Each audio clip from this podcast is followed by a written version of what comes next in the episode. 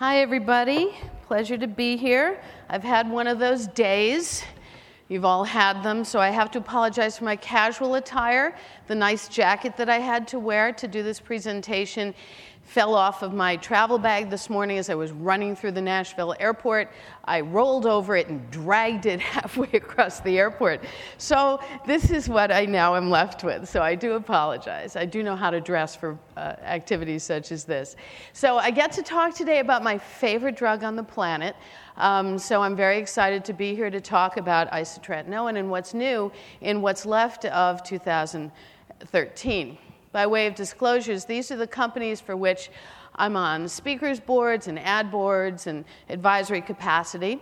And the ones that matter for today, I always think it's funny when people do their disclosures and then don't tell you why they're disclosing stuff. So this is why I'm disclosing, because I'm going to be talking about two relatively new products from these two companies uh, today, as they both manufacture isotretinoin. So, the topics for today that I'd like to talk about is the new formulation of isotretinoin. I'd like to do a little bit on iPledge, because you know me, I can't talk, day can't go by without talking about uh, iPledge. Uh, the new isotretinoin procurement program that's out there. And then, briefly, does isotretinoin cause inflammatory bowel disease? Do tetracyclines cause inflammatory bowel disease? And then, if we have time, a couple of new interesting papers uh, that I found. So let's start off with the new formulation of isotretinoin. What's new is the new formulation. What's old is the knowledge that the timing of administration of isotretinoin is critically important to its absorption. We know that we need to take it with meals, right? That if you don't take it with meals, an empty stomach reduces the area under the curve and the Cmax, the highest it ever gets in the plasma, by 77 and 55% respectively. We also know that all other things being equal, the pharmacokinetics support the use of this drug twice a day. Let me ask you, who suggests twice a day? Maybe 30% of hands went up. So the, the data does support that. It suggests that if you take it twice a day, the lowest the blood level ever gets is higher than the highest the level ever gets with once a day use after steady state has been achieved. So clearly, the pharmacokinetics suggested it ought to be a twice a day drug. Those of us who didn't put our hands up probably were thinking, well, you know, when I ask them to take it twice a day, they usually don't, and then the, the compliance drops and they're not getting as much drug as I want them to get. So these are the issues uh, that we're faced with. Stomach contents dramatically affect the absorption of most of the oral medications that our patients take. Most commonly, what happens is that the food in the stomach decreases the absorption of medications by altering either the dissolution of the pills themselves, uh, diluting the medication, or altering the time that it takes for the stomach to empty. But highly fat soluble drugs like isotretinoin do better with food in the stomach. It increases the solubility and also increases the production of bile, which further increases the absorption of fat from the stomach. And we've known this for many years. This paper dates back to 1983. So, very early studies established the enhanced bioavailability of isotretinoin in the presence of fat. The question is how much fat is enough fat, right? Now, the FDA says that when you're testing medications that are uh, fat soluble, you test it with 50 grams of fat in the stomach already for the pill to land on. And this is an example of what 50 grams of fat looks like. You'd have to have a Big Mac and a donut and a whole cup of milk. I mean, this is crazy, right? It's an awful lot of fat. In fact, this is truly the sample, FDA sample diet for breakfast in people who are taking lipophilic drugs. Two eggs fried in bacon, two strips of ba- uh, butter, two strips of bacon, two slices of toast with butter on it, four ounces of hash brown potatoes, and eight ounces of whole milk, your breakfast of champions. And the problem is that those of you who raised your hand before for BID, you got to do this twice. Or perhaps if you don't like that kind of stuff, you could have a Wendy's Baconator for dinner instead, which apparently has 50 grams of fat. Is that not? I just, I can't even imagine. So that's an awful lot of fat. So, my personal unofficial survey of all of you guys over the years, when I ask you who suggests that patients should take it with food, usually 100% of hands go up. Um, who tells them to take it with a fatty meal? We drop to about 50% of hands up. But nobody ever recommends these supersized, incredibly fat meals. The other thing we do is when we test the triglycerides on our patients and they're high, what do we suggest to the patient that they do? Go on a low fat meal, right? Go on a low fat diet. When you go on a low fat diet, what happens to their triglycerides while they're on isotretinoin? They go down, right? Well, did they go down because you weren't absorbing the isotretinoin so that it didn't work, so that it didn't go up, or did it go down because of the diet? See what I'm saying? So it's, it's hard to tell why it went down, and I assure you that they're absorbing less isotretinoin if they went on a low fat diet. So then, why are we even doing this? So if your triglycerides go up, my suggestion to you is not to go on a no fat, low fat diet, but to use one of the lipid lowering drugs instead. So the problem is that the teenage eating habits are extremely poor. Skipping breakfast is very common amongst teenagers. The American Dietetic Association says that about 50% of boys and 66% of girls do not eat breakfast on a regular basis. And many girls think that they need to be on a diet and that the best way to diet is to skip breakfast. And one in 10 girls in one study don't eat lunch either. So that morning pill is falling on a deaf stomach, which is the other reason why I use it once a day after a fatty meal. Now, don't misunderstand me. I'm not suggesting that once a day is a good idea. I still believe that twice a day is better. Um, but I'm just saying the reality of that morning pill is that not much of it is getting absorbed. So it seems like our only options are either nodular cystic acne or obesity, right? Because if they're going to stay on this medication with a, a two 50 gram fat uh, meals a day, uh, they're going to end up gaining a considerable amount of weight during the, uh, during the use of the drug. So, the first possibility is that you don't need 50 grams of fat in order to absorb the medication. Our problem is we know what happens with no fat, and we know what happens with 50 grams of fat, but surely there's some good point in between there that you can minimize the fat absorption and maximize the absorption of the medication, but we don't know what that is because it's never been studied. The other option is this newer formulation of isotretinoin called Absorica, which utilizes something called Lidose technology, which is a eutectic mixture um, and of stuff melted and then put into this gelatin cap that does all of these nice things, but for our interest, increases bioavailability of whatever is in that capsule, um, gives us less food dependence, and lowers the variability of intersubject absorption so you can better predict how a patient, each patient is going to absorb the medication. It's sort of as if the pill is bringing its own fat along to the party so that there doesn't have to be as much fat in the stomach. So, in a study of this newer Absorica compared to brand name Accutane in fasting versus fed state, 60 patients, 57 of whom finished the study, were enrolled in this study. Each one of them did all of the options separated by a 21 day uh, washout period. So they took Accutane on a full stomach, 21 days, Accutane on an empty stomach, 21 days, Absorica, empty, Absorica full, right? So each person did all four options, and this is what the results were.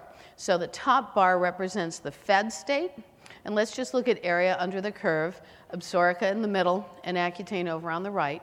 You can see in the fed state that there's very little difference between the two. But in the fasting state, uh, the Absorica resulted in considerably better absorption of the medication. So, in the Absorica phase 3 trial uh, that was completed last year, it was the first study that we've ever had, prospective study, of isotretinoin since, the 19, since 1979 when it was FDA approved. The number of patients in the original trial for isotretinoin, you ready for this one? 1970s? 100 people. That's it. and half of them were on drug and half of them were on placebo. So it was a very small trial. So it's not surprising that we've discovered all these side effects as we went along because hardly anybody was in the pivotal trial, right? So this is the largest study that was ever done. Not only did they capture efficacy information, but more importantly, they captured side effect information, which is going to be published shortly. Um, and it's going to be our first prospective study ever looking at the side effects of isotretinoin.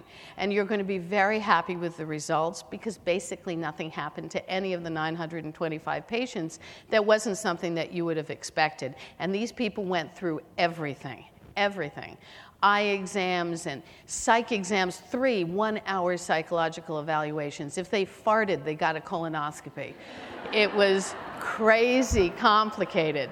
So, we are going to have nice data now in a prospective fashion to talk about this drug and how the side effects are not nearly as bad as the lawyers want us to believe they are, right? There was no difference between the generic isotretinoin and Absorica in terms of efficacy or in terms of safety, right? So, that's Absorica. This was the uh, efficacy data. You can see Absorica versus gen- generic isotretinoin, a dead even heat, right? But that's in the fed state. So who knows what would have happened if, if they were fasting, which is what many of our patients do in the morning, uh, perhaps this curve would have been different just a one picture. I have to have one picture, right? So this is a picture from the clinical trials. And this is sort of what we see, isn't it? We take the before picture and then the after picture, you can't stop them from smiling. It's one of those really good moments in practice where mom tears up and says, I wish I had started it earlier, right? And the kid actually looks at you, and it's just, it's maybe there's even a hug involved. And then what happens? Mom says, Thank you so much by the way, do you do Botox? Right? On the way out the door. It's like, yes, in fact, I do. So it's just a really good moment all around. So, iPledge, my favorite topic. I was in Philadelphia not too long ago, and all over town was this sign uh, I pledge not to raise my hand in violence. I thought, you know, they don't know really what iPledge means to me, um, but I think many of us uh, did not pledge uh, not to raise our hand in violence. It was a rough couple of years, uh, 2006, 2007, when we started working on it. So the question is has it worked? All of this effort that we put into iPledge, was it worth it? In a large Kaiser uh, retrospective study, uh, they looked at females of childbearing potential who had filled at least one prescription during 2004 to 2008, and they looked at the incidence of fetal exposure before and after iPledge no difference between iPledge and SMART, right? The little data that iPledge released to us, which was back in 2007, is displayed on this slide. I've received no data since then. So, in the first year of iPledge, there were 122 pregnancies. And you can see the previous risk management program at 120 and 127. In other words, no difference. And prescriptions had dropped in that year by 25% because people were annoyed with iPledge and they didn't write as many prescriptions. On the other hand, the capturing of the data was a heck of a lot better. So the drop in prescriptions probably balanced out by the capturing of the data. So it's probably correct that for whatever reason, no matter what you do in the United States, there's approximately 120 pregnancies a year on isotretinoin. The interesting thing is that those people who got pregnant, of the 72 people in the study who, who we knew who we could follow, um, almost all of them said that they had been using birth control pills and condoms. I don't think so, right? That was 72% of the patients. 18% of the patients said that their birth control method was abstinence. You know, that might have happened once in recorded history, but I don't think it's happened since then, right? So they're lying to us, and that's very important for us to know. I and many of you probably say, I don't put any teenage girls on isotretinoin unless they're on birth control pills. So that's what I say too, but I'm suggesting to you that the patients yes you to death and they click on birth control pill and condoms, and so do you, but it might be a farce because in the studies, 72% of the time, that was not really true. Okay, but it does detect pregnancy early. Uh, which allows more time for decision making, and if they're going to continue with, along with their pregnancy, perhaps less overall exposure to isotretinoin. So that's useful. There were some changes in 2012. I'm sure those of you who iPledge your own stuff know this. It got a little bit easier. You don't have to do override codes all the time now. You don't have to repopulate your demographics. So overall, there's less need to call the call center, which has also gotten easier. It's hardly more than a minute now for me to get through to the call center. But the teeth also got sharper. They instituted a non-compliance action policy in 2012. Anybody ever received a letter from iPledge? Quite a few hands. Um, so they're sending out letters now, and the the whole thing is that they just they're, they're, they put more teeth into the rules that were already there, and penalties may vary. Uh, if you get one of those letters and don't respond in a timely and decent fashion, uh, re education, reinforcement, or permanent deactivation in the program, and them telling Mama FDA on you. Right, so that you're on some kind of a watch list theoretically. So it's, it's really important that you follow the rules, more important than ever before. The huge iPledge no nos include prescribing directly to the patient, allowing prescriptions to be filled outside the US or over the internet. They are, you can't do that. I don't care how much it saves the patients, they cannot use the internet or go to another country and come back and have you monitoring the use of this medication. Intention, intentionally falsifying pregnancy test results, including the date, guilty. Anybody else? Come on. Somebody here fudged. Thank you for admitting it. Some, we fudged the dates. You put in one date, and it turns out her window is closed, and she's going to have to skip a whole month. Oh, I really meant the 6th, right? Um, I did this accidentally the other day. I entered somebody as November 6th for the pregnancy test, and it was really truly the, I'm sorry, I entered 4, and it was really truly 6. And it ended up being an issue for her because she was going to miss her window. I attempted to fix that mistake oh my gosh, it took me hours to get that fixed and included needing to fax over the pregnancy test, which is really, frankly, none of their business and probably a HIPAA violation, directly from Quest to iPledge to prove to them that the blood test was done on the 6th. And it took me, it was a long weekend, it was Veterans Day weekend, and it took almost three days for this thing to get solved. So if you do any of these things, if you get more than two warnings in 60 days, or if any of your designees get deactivated within a one year period of time, out you go. So it's not just you, but it's the people who are doing the job for you. So behave yourself. What about the new isotretinoin procurement program? This is utilizing one of the new generics under the name of Zenatane which has been uh, AB rated to both Accutane and Amnesteem. In fact, I saw the poster as I walked by today. They have 10, 20, and 40 milligram capsules, but what's unique about it is that this is supported by a dedicated US based mail order pharmacy that also goes through iPledge. And the idea behind this was that prescribers struggle with iPledge. I personally don't anymore, but that's beside the point. And patients struggle with it and make mistakes. And what they do is they hound the patients too to make sure that they're doing what they're supposed to do and that the timing is correct, all with the idea of avoiding uh, denied prescriptions and missed windows and gaps in therapy.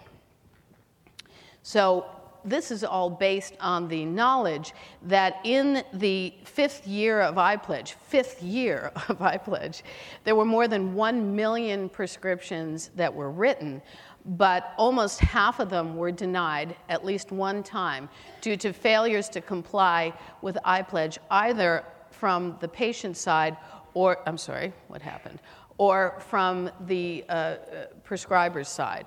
Most of these were females of, non-child, of childbearing potential who ended up missing their window, which, as we know, if it's the first month, means a whole month off drug um, and subsequently, what, 19 or 12 days, whatever it is.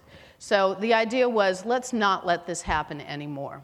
So this is what happens. You, you write the prescription, you fax it off to this uh, uh, in-house pharmacy, And on the left is what's normally supposed to happen. They're looking for the insurance coverage. If they find it, they fill it, it's done. Over on the right, they now have a compassionate care program. We've been asking for this ever since iPledge started, and it's been very difficult to get because who was going to manage the, com- the drug itself, right? Right? The pharmacy, the patient, us, it was very hard to do. But now that it's coming directly from an in house pharmacy, the FDA said that you can do the compassionate program again. So Promius is doing it through this program. Um, Ranbaxy, who makes uh, Absorica, also has now an indigent program. So the patients have to actually prove that they can't afford the drug. You can't use it for like your neighbor's kid or something. They actually have to need uh, help paying for the medication.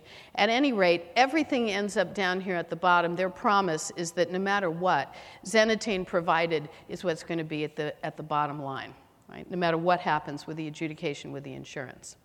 So um, that's the new procurement program. All right, moving on to inflammatory bowel disease. I'm just checking what time it is. I'm not going to play Candy Crush, I promise. Although I am tempted.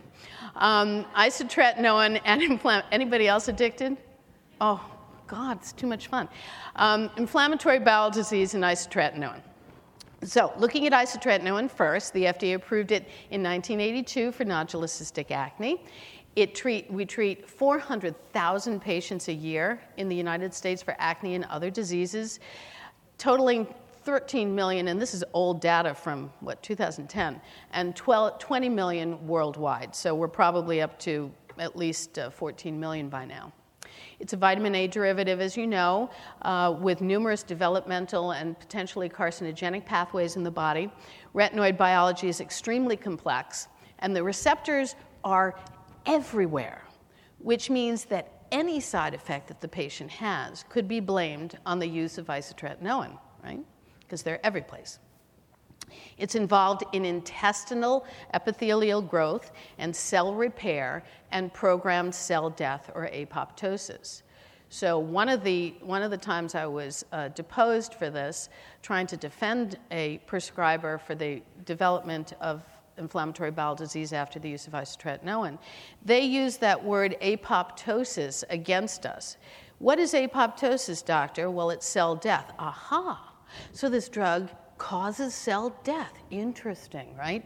In the in the intestine. Well, wouldn't that lead to you know poop shoot issues? Uh, I, it leads to all sorts of stuff with retinoids, and that's that's the whole point. So, what about inflammatory bowel disease? It's an umbrella term for both Crohn's and ulcerative colitis, and you see the prevalence here in the United States, it's quite low. There's a bimodal distribution uh, curve for the development of both diseases, and as you can see, one of the peaks of the disease development coincides with the peak age of isotretinoin use. So, I'm thinking that this is, you know, if you go along with age and you hump in acne and you hump in isotretinoin use, the inflammatory bowel disease hump is occurring at the same time, probably unrelated, just moving along uh, with the peak occurring at approximately the same time.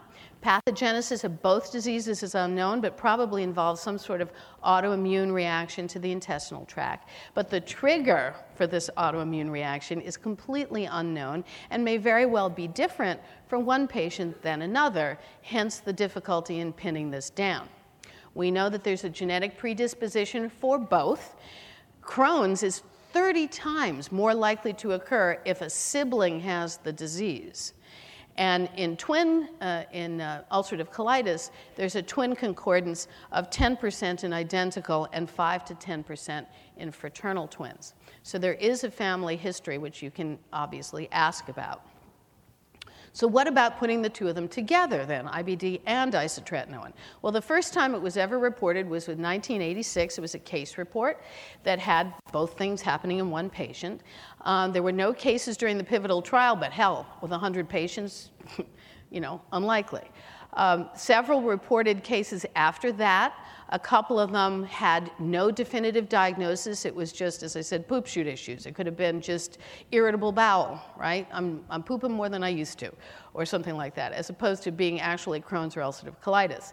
Several of them had positive dechallenge, re challenge. So they had issues, they stopped the drug, the issues went away, they went back on the drug, it happened again. Well, that's not Crohn's or ulcerative colitis. That's just general issues with the drug, right? Because it wouldn't go away as soon as you stop the drug and then come back when you started it again. I actually think dechallenge, re challenge supports the concept that it's not Crohn's or ulcerative colitis rather than supporting that it is. And nevertheless, there was a PI modification to include GI warnings, which said that it's been associated with inflammatory bowel disease.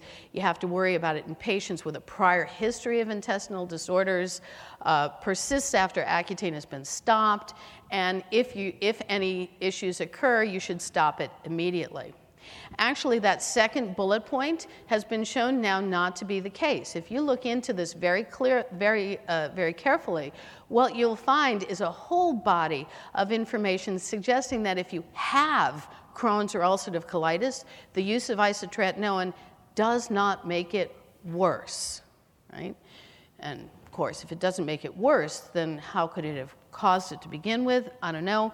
But there is no data that people who come to you with Crohn's or ulcerative colitis need to be kept off of the drug, right?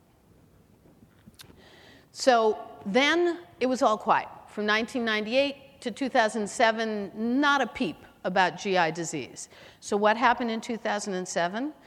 Bunch of case reports? No. The lawyers got a hold of it, is what happened.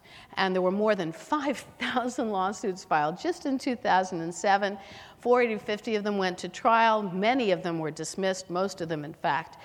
All nine cases that went to trial were lost by Roche, which is why they subsequently decided, you know what, let's not make this drug anymore, and Accutane left the market. What lawyers love to say is that Accutane was taken off the market, which is not a true statement. Roche just decided not to make it anymore because they were, you know, the lawsuits were killing them. So three of the verdicts were subsequently re, uh, reversed on appeal, but one of the funniest ones, if this is possible for it to be funny, was this one. Remember um, A Few Good Men, right? Uh, this guy over here on the right, him, his name is James Marshall in real life, and he played U.S. Marine Louden Downey in that movie. He is suing Roche for $11 million because he said after the use of isotretinoin, he developed IBD resulting in colectomy, which I do not deny is a horrible disease and a horrible thing to have happen. And he said that his career was derailed as a result of incontinence issues. Well, I can see that, especially if you're in swashbuckling movies, right? With a colectomy, kind of difficult. What was funny about it, if there is something funny, is that the people who were deposed on this were Rob, Ryan, Rob Reiner, Brian Dennehy, and Martin Sheen, who all said things like he had the potential to be the next James Dean like star and that dream is gone because he took something to treat acne. You can hear the acne, right? Like something as silly as acne. Like he couldn't, he wouldn't have had a problem with his career if he had a face full of cystic acne, right? So anyway, this whole thing just turned into an incredible circus. Um, I think it was uh, that, that they finally dropped the case, but I have to look into that. But anyway, it was kind of an interesting circus to, just to let you know. So, keeping with that movie, um, what's the truth and can we handle it, right? So, the IBD has been diagnosed in patients before, during, and after uh, the use of isotretinoin. Is this a coincidence? Is it an association? Or is it actually causation? So, we, what we have to, uh, to look at is a couple of literature reviews first. In 2006 and 2009, um, some guys went and looked through all the literature to see what they could find. And one of them said, well, you know, there were 85 cases of some kind of bowel stuff, but they didn't know what it really was. And in 2009, a study said we would have expected 59 cases of Crohn's and ulcerative colitis per year, and all we actually saw was 14. So that's good. But the study was uh, criticized for the underreporting that is ubiquitous when using a MedWatch system to uh, come up with these numbers. So we needed studies. And in 2009, we got two studies. They were both case controlled studies. This one was done in Canada on 1 million residents. Um, and they looked for newly diagnosed inflammatory bowel disease compared to age matched controls and found no difference between the two groups. In the United States, same kind of study, now, down, now done on 55 million patients, found a 1.68 fold increased risk for developing inflammatory bowel disease on isotretinoin compared to those who did not take the drug. And in a subgroup analysis, it was found that the strong association was with ulcerative colitis, but not with Crohn's, and that the risk increased with increasing dose and increasing duration of prescriptions. So 1.68 fold. The real question is what does that mean? I mean, I know that no difference is one, and 1.68 indicates that there is an association. But what does it actually mean to me clinically? So, Popescu and Popescu, I have to find out if they're husband and wife, brother and sister, or what, but they both have the same name, um, said, okay, well, this ratio is quite high, you know, 1.68 means something, but we really want to know what it means to us in practice. So, what they used was an estimate for the incidence of ulcerative colitis at 10 per 100,000 patients, which is sort of what person years, which is what we saw before, and using that relative risk of 1.68. What does that mean when you do the math, which I don't know how to do? They come up with a number needed to do harm of almost 3,000 which means to us, with this odds ratio of 1.68, that you would need to treat almost 3,000 patients with isotretinoin in order to observe one excess case of ulcerative colitis. Makes me feel better. Hopefully, it makes you feel better as well. Then there, since then, we've had two other studies. One was a retrospective study from British Columbia, Canada, in which they looked at virtually every soul because the same company, the same, uh, the socialized medicine takes care of everybody, right? So they looked at everyone. And they looked for IBD over a 12 year period of time in the 47,000 patients who had been treated with isotretinoin, 185,000 who were treated with topical acne products, and the rest. Right? No difference in IBD overall in this very large patient population. Interestingly, if you looked at just the 12 to 19 year olds, there was a small association for both isotretinoin and topical therapy, suggesting that it's acne, not isotretinoin, that's associated, maybe, possibly, with inflammatory bowel disease. And that makes a modicum of sense, and we'll look at that in a second. This was the other study, which was a case controlled study over uh, an eight year period of time in women treated with isotretinoin. Uh, and basically, no increased risk of inflammatory bowel disease was found. So, those are the two most recent studies. So, where does this leave us? It leaves us with the three most rigorous studies showing conflicting results, but they're all case controlled studies and I don't understand statistics real well, I got to admit, but apparently case control studies are not designed to show causality, only to show an association. Like there's association between multiple sclerosis and poodles. Have you ever heard that? If you had a poodle, you're more likely to have MS. It's a very clear uh, association, but probably not. The poodles probably don't cause the development of MS there might be an association between nodular cystic acne and IBD because neutrophilic dermatoses, as we know, um, are clinically similar to acne, and we already know that pyodermas can be associated with inflammatory bowel disease. In fact, there is a syndrome called the PAPA syndrome, where the A is acne. It's an autosomal dominant uh, condition, and the responsible gene has been identified. And mutations in this gene involve the inflammatory pathways, and the genes associated with both cystic acne and Crohn's. Kind of interesting. Maybe Crockett was unable to show an association between acne and IBD in his study because he didn't look only at severe acne. Right? Maybe it's the severe acne patients where there's an association and not all takers. And maybe it's the acne that's causing the inflammatory bowel disease, not the isotretinoin. We don't know, but it's food for thought. So, what's a girl to do? What am I supposed to do with the patient sitting in front of me after I've digested all of this information that frankly hasn't helped me very much? Right? So, I think it's unlikely that this question is ever going to be answered conclusively. There's an extremely low incidence of IBD, and in order to do a study, a prospective study, the N would have to be gigantic. I mean, the N in the, in the American study was 55 million, and they couldn't give us the answer. How many people do we need to look at, right? So it's unlikely that it's ever going to be answered conclusively. So here are our risk factors that we could sort of hang our hat on ulcerative colitis and Crohn's, family history, Jewish ancestry, who knows? Smoking is the number one characteristic for both diseases that are associated with it in Crohn's and without it in ulcerative colitis. So that doesn't do us much good. Did you smoke? Well, good, then you won't get ulcerative colitis, but you're going to get Crohn's.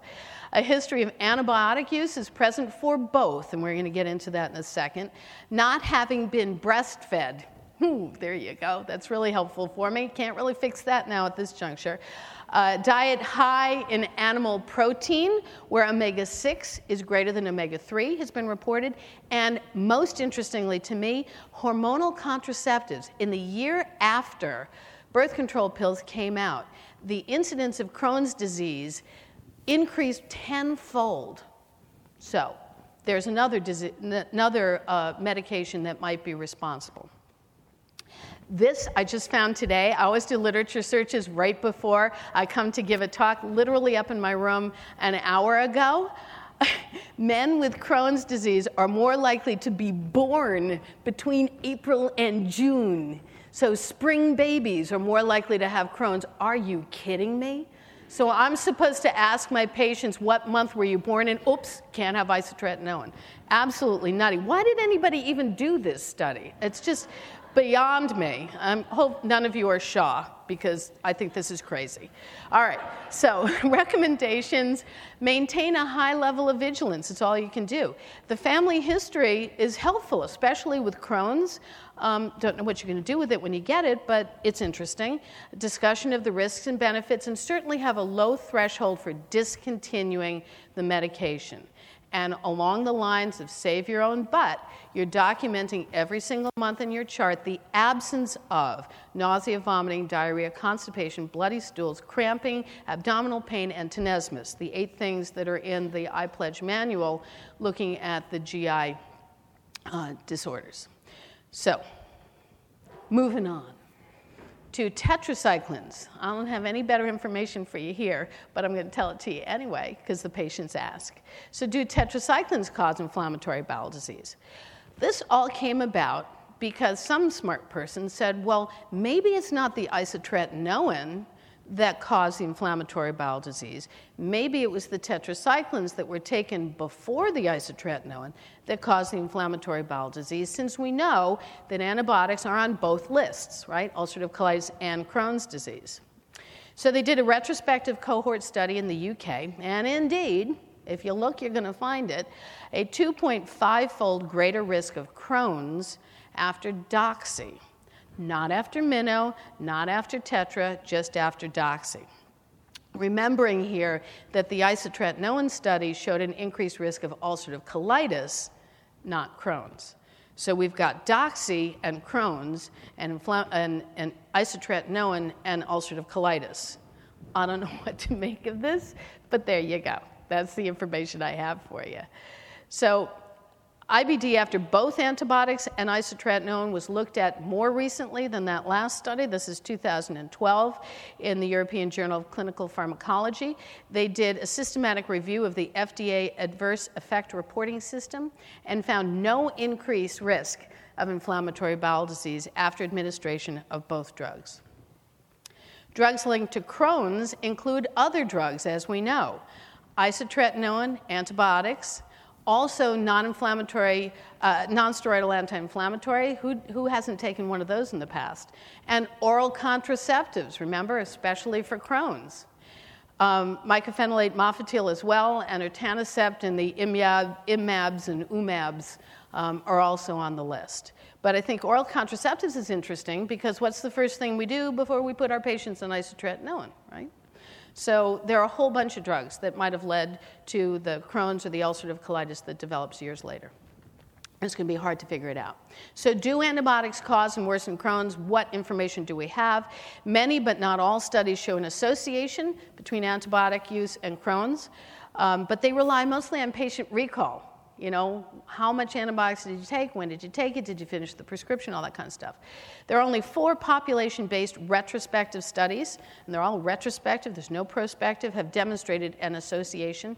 But in all four studies, no adjustments were made for acne severity, the total amount of antibiotic administered, the type of antibiotic administered, or patient adherence. W- they looked at the prescriptions written. Well, you know, we write lots of prescriptions that never get filled. Right? So we don't know. And tetracyclines don't specifically target the gut flora. So if they don't target the gut flora, could they possibly be related? Maybe the ones that do target the gut flora, the you know, ciprofloxacins and the uh, of the world, but perhaps not the tetracyclines. So that's all I have to tell you about that one. So now let's just look in the two seconds I have left. Uh, some interesting new studies, and I'm going to pick and choose. Cardiovascular disease was looked at, and you see the yellow highlight. I'm going to cut to the chase. No statistically significant association found. There have been some case reports looking into the possibility. Additionally, we have the safety information from the Absorica trial, the 925 patients, all of whom took isotretinoin. There were no cardiovascular red flags. Should it be dosed at a generic isotretinoin, be dosed at 150 milligrams uh, total dose as opposed to 120? We're all familiar with the recommendation that you keep a patient on isotretinoin until they reach 120 to 150 milligrams per kilogram. And how do we decide when to stop at 120? When, how do we decide when to stop at 150? Who knows, you know, got better last month, so I'll go an extra month. It's, it's very difficult to tell. Their suggestion was the FDA requires that generic medication have a bioequivalence between 80% and 125% of the innovator product.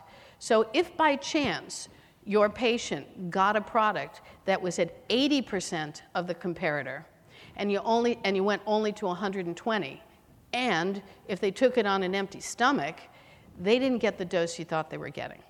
So their suggestion was if you're going to use generic and if you're not, and so that the food absorption is an issue also, you're probably better going to the 150 end if you want to see patients um, uh, relapse free. And we know that the relapse rate has increased over the last 10 years, so it makes a little bit of sense. This is interesting. Two papers came out on how long do we need to wait before resurfacing after isotretinoin. I was pretty comfortable with the one year mark that, that most people have been recommending, but these two brave souls decided to push the issue. 10 patients with facial scars within one to two, three months after discontinuing isotretinoin, gave them a full face, medium depth chemical peel, and manual sandpaper dermabrasion to areas of scarring. Oh my God, right? Got a big set to do something like this, I gotta say. They found no normal scarring and no hypertrophic scars. Uh, it's 10 people. It's not going to change my mind, and, but I do think that they're very brave. Um, these folks did infrared fractional laser and isotretinoin at the same time for people with acne and acne scars.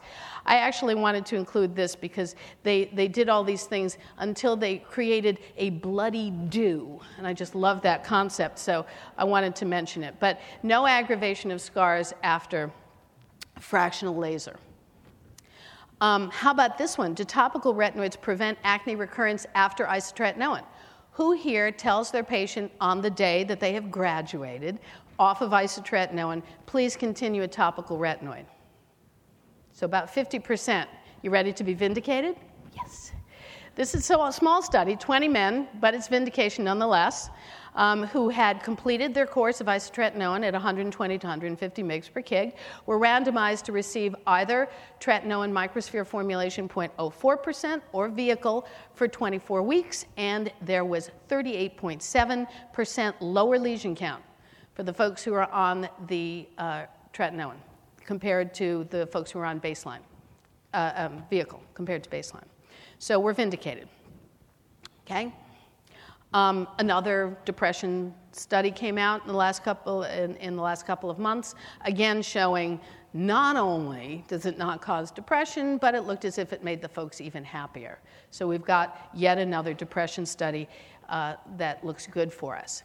So, what do I have to say in summary? New formulation that's less dependent on stomach contents, kind of nice, reducing uh, interpatient variability, getting the dose into the patient that you actually thought they were getting.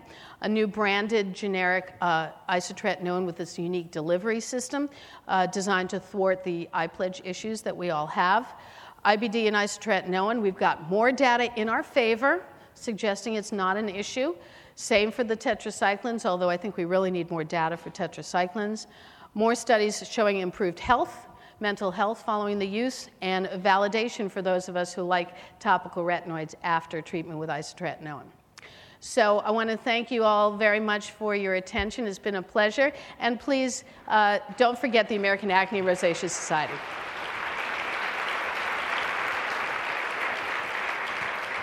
Right on time. Any questions? Do you have any uh, numbers on the women who decided to carry their pregnancy through while becoming pregnant and the results of that? The women who decided to uh, continue their pregnancies, there was an unusually high incidence of miscarriage, which is a consequence often of isotretinoin use. Many of them decided to uh, abort anyway. None of the children, to my knowledge, were born with a defect. Thank God. You said that the IBD was during or before, during, and after. How long after did they look? Was it 10 years post Accutane? Uh, well, the studies were, of course, different. The longest one, I think, was four years. Four years. Um, did it matter whether they had more than one round? No. But I do think that from what I've seen from the times I've been deposed on this issue, the lawyers are really loath to, to consider things past the one year mark after the discontinuation. I think they think they're going to put a whole bunch of money into the trial and it's not going to happen. Uh, you know, it's not going to be beneficial to. Let me tell you one thing that's, that makes me feel better every time I think about it. Do you know that clinicians have never been sued for inflammatory bowel disease or depression after isotretinoin? It's the companies that get sued, not us. So, as long as you have not been negligent in your care, as long as you followed through with your informed consent, it has not been directed at us, but rather at the com- companies. If you're negligent, like don't do a pregnancy test on a woman of childbearing potential, well, then that's a different story. But so far, all of these lawsuits have not been against the, the uh, prescribers themselves. Yeah. You have a patient who uh, took Accutane and then it recurs. Uh, we consider them a failure. When you retreat them, do you change your length of time or that total amount of 120 to 150 on the second round? That's a good question. So um, if I'm retreating, uh, I'm probably going to go to the 150 mark. Um, because we failed the first time around. The second thing that it ought to trigger, if it's a woman, if you have not done hormonal studies previously, you should do the hormonal studies. Um, and um, I lost my train of thought. And uh, if I'm going to treat yet a third time, is when I start going to long term low dose. My second treatment is always still full steam ahead, 120 to 150. And then if it's long term low dose, they can go as long as they want, especially if it's a man or a woman of non childbearing potential. I know studies that show an association between depression and just having acne in general with that isotretinoin use, and I never really looked at those very, very closely. Have you? Do you know if there's any very good data there? There is some good data. There were two. They're both from Scandinavia. Um, one is Halvorsen, and I'm blanking on the other uh, uh, lead author of the other paper. But both of them demonstrated a reduction uh, that acne was associated with uh, depression and with acting out and suicidal thoughts and suicidal attempts, um, independent of the use of isotretinoin. And others have shown a reduction in psychiatric abnormalities um, after taking isotretinoin. So it's that data is really solidly in our favor. And you know how we know that data is solidly in our favor? When was the last time, if you Google isotretinoin now, all you get is inflammatory bowel disease because the lawyers aren't interested in depression anymore because there's too much data that shows that people actually get better. Thank you. What are your thoughts on dosing isotretinoin with a fatty omega 3? And it, does that compare at all to Absorica? With taking it with an omega 3, um, there's no data on that. Um, I don't believe that the amount of oil that is in one of those capsules, or two or four, is enough. It's not like the, it's not like a 50 gram of fat meal. Um, and so I don't think you can take enough to really make up for the fact that the, the stomach is empty. Um, the fat that's in the capsule of Absorica is actually, I don't really understand it completely, but it's micellular technology, sort of like, um, sort of like ceramides, where it wraps around individual molecules of isotretinoin and takes them to the party individually. So it's not just fat in the stomach, plop. And the pills actually um, are 10 calories, not surprisingly. So I don't know, I have no data. My female patients um, that are of childbearing age frequently want to know how long after a treatment, of course, of isotretinoin can they become pregnant. Well, uh, the party line is one month. The data shows that five days after your last pill, it's out of your system. I would go with the party line because it's standard of care, and you don't want to mess around in that situation. Okay, and just as a purely informative thing for my fellow PAs, I'm in Mississippi, and Blue Cross Blue Shield of Mississippi is now denying anyone who's not a board certified dermatologist to prescribe isotretinoin. Really? And so um, hopefully that doesn't happen in any other states. I've appealed it and I have yet to find out. So Wow. I'll keep you all posted. Thank you. Uh, my question is about using a topical product after patient finished. Topical what? Topical. Topical. uh, Topical therapy. Okay, yes. so you do it prophylactically, even patient has no lesions at all, Yes. And for how long? Like forever? Well, you know, my idea is indefinitely. Their idea of indefinitely is probably a year if I'm lucky. Uh, so it probably just peters out and they stop using it because these are people who I rarely ever see again.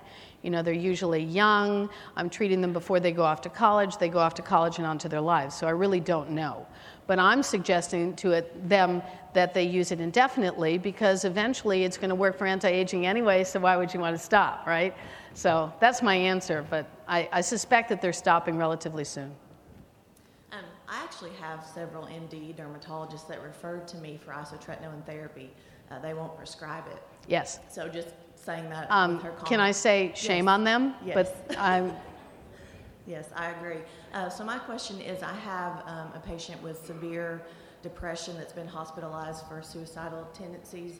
Is there any special documentation you do, or do you get a psychiatrist involved in those situations? Yeah. For that, and let's, let's lump inflammatory bowel disease in along with that, um, I ask their, their, their GI or their psychiatrist to join me in the treatment of this patient. I actually worry less about the patients who are already on psychotropic medications or under the care of a psychiatrist because they're already plugged into the system. They're already talking to somebody, people are watching them. Parents have been, have been perhaps a little bit more vigilant about the mood and the moodiness uh, of a teenager. I mean, how am I supposed to know, right? All teenagers are like the same. They're annoying and moody. And I don't know if this particular teenager is sullen because he's different or sullen because he's a teenager. So I, I, like to have the psychiatrist involved. In fact, I'm less worried about the psychiatric complications or potential complications in a patient who's plugged in than I am in someone who's not. I've read some data that um, the higher dosing per day, not the cumulative dosing, Uh-huh. um, is important in terms of preventing relapse rates. Is it well documented that the cumulative dose is what we should shoot for, like the 120 milligrams per kg, or should you go for 1.5 times the kilogram amount I- um, for a month or two? There is very clear data that 120 to 150 is where you need to shoot. There was a more recent paper that's, that looked as though a, a lower dose was okay, but all of the rest of the data says 120 to 150. And as I said, I'm now adjusting to 150. Done. So you don't think higher daily dose for? Oh, daily dose. I missed Yeah. that. No, no, cumulative. Daily dose matters not at all. Okay. That's been shown many times. Okay, I didn't even realize there was a microphone back there. I'm terribly sorry. You, sir, in the white shirt. That's all right. Um, I was curious to know in the new data that was collected by Absorica if in the fed state they monitored the amount of fat that was taken in from the fed state to see if that would equate for the uh, uh, equal absorption. They were given uh, dietary rules, and it was 50 grams of fat. Whether or not they followed it, I don't know. Okay, one more time at the back microphone, then we'll move to the front. Is there a recommendation of how long to wait in between um, treatments, uh, Right. courses? Um, the recommendation is six months. I don't know where it came from. In fact, I'm not even sure it's in the in the package insert. I'd have to look to see if it's actually in there. But that's been the recommendation, certainly standard of care. Yeah. Hi, so she answered my second question. Okay. So my first question is, how high should the triglycerides be to warrant use of lipid-lowering drugs? Right. That's a good question, and of course, it's individual. My, my worry sign is 300. At 300, I make the phone call to the private doc and let the private doc decide when to add the lipid lowering drug. So the 300 triggers my phone call. What triggers the use of the drug is sort of up to the um, PMD at that point. I turf very well. Did you have another question? Yeah, I did. So, and the hormonal studies, if a second time is required, mm-hmm. for which hormonal studies would you use? or- Okay. Or look for? Um, if one of the reasons for relapse is, let's go over the reasons for relapse. Um, being a guy, don't know why, maybe compliance issues, but who knows. Um, being very young, under the age of 16, for some reason, is more commonly associated with the need for secondary treatment. Then the third is women with hormonal imbalances which have not been diagnosed, which have not been looked for. So, in the women who fail, failure is not the right word, who recur. They don't, nobody fails it, right? You go on the medication, you get better. The question is, when you go off of it, does it come back? So it's not technically a failure. Um, do they have hormonal imbalances? And in them, what you want to check off birth control pills. So they have to stop birth control pills or spironolactone, have to be off androgens for at least six weeks. And you test it uh, while they have their menstrual cycle or very close to it on either side. You do not want to be testing during ovulation. And then you check testosterone, free and total, DHEAS, FSH and LH, and prolactin. Did I say DHEAS? Okay, so testosterone free and total, prolactin, DHEAS, and FSH LH. Looking for polycystic ovarian, basically, or excess androgens from whatever reason.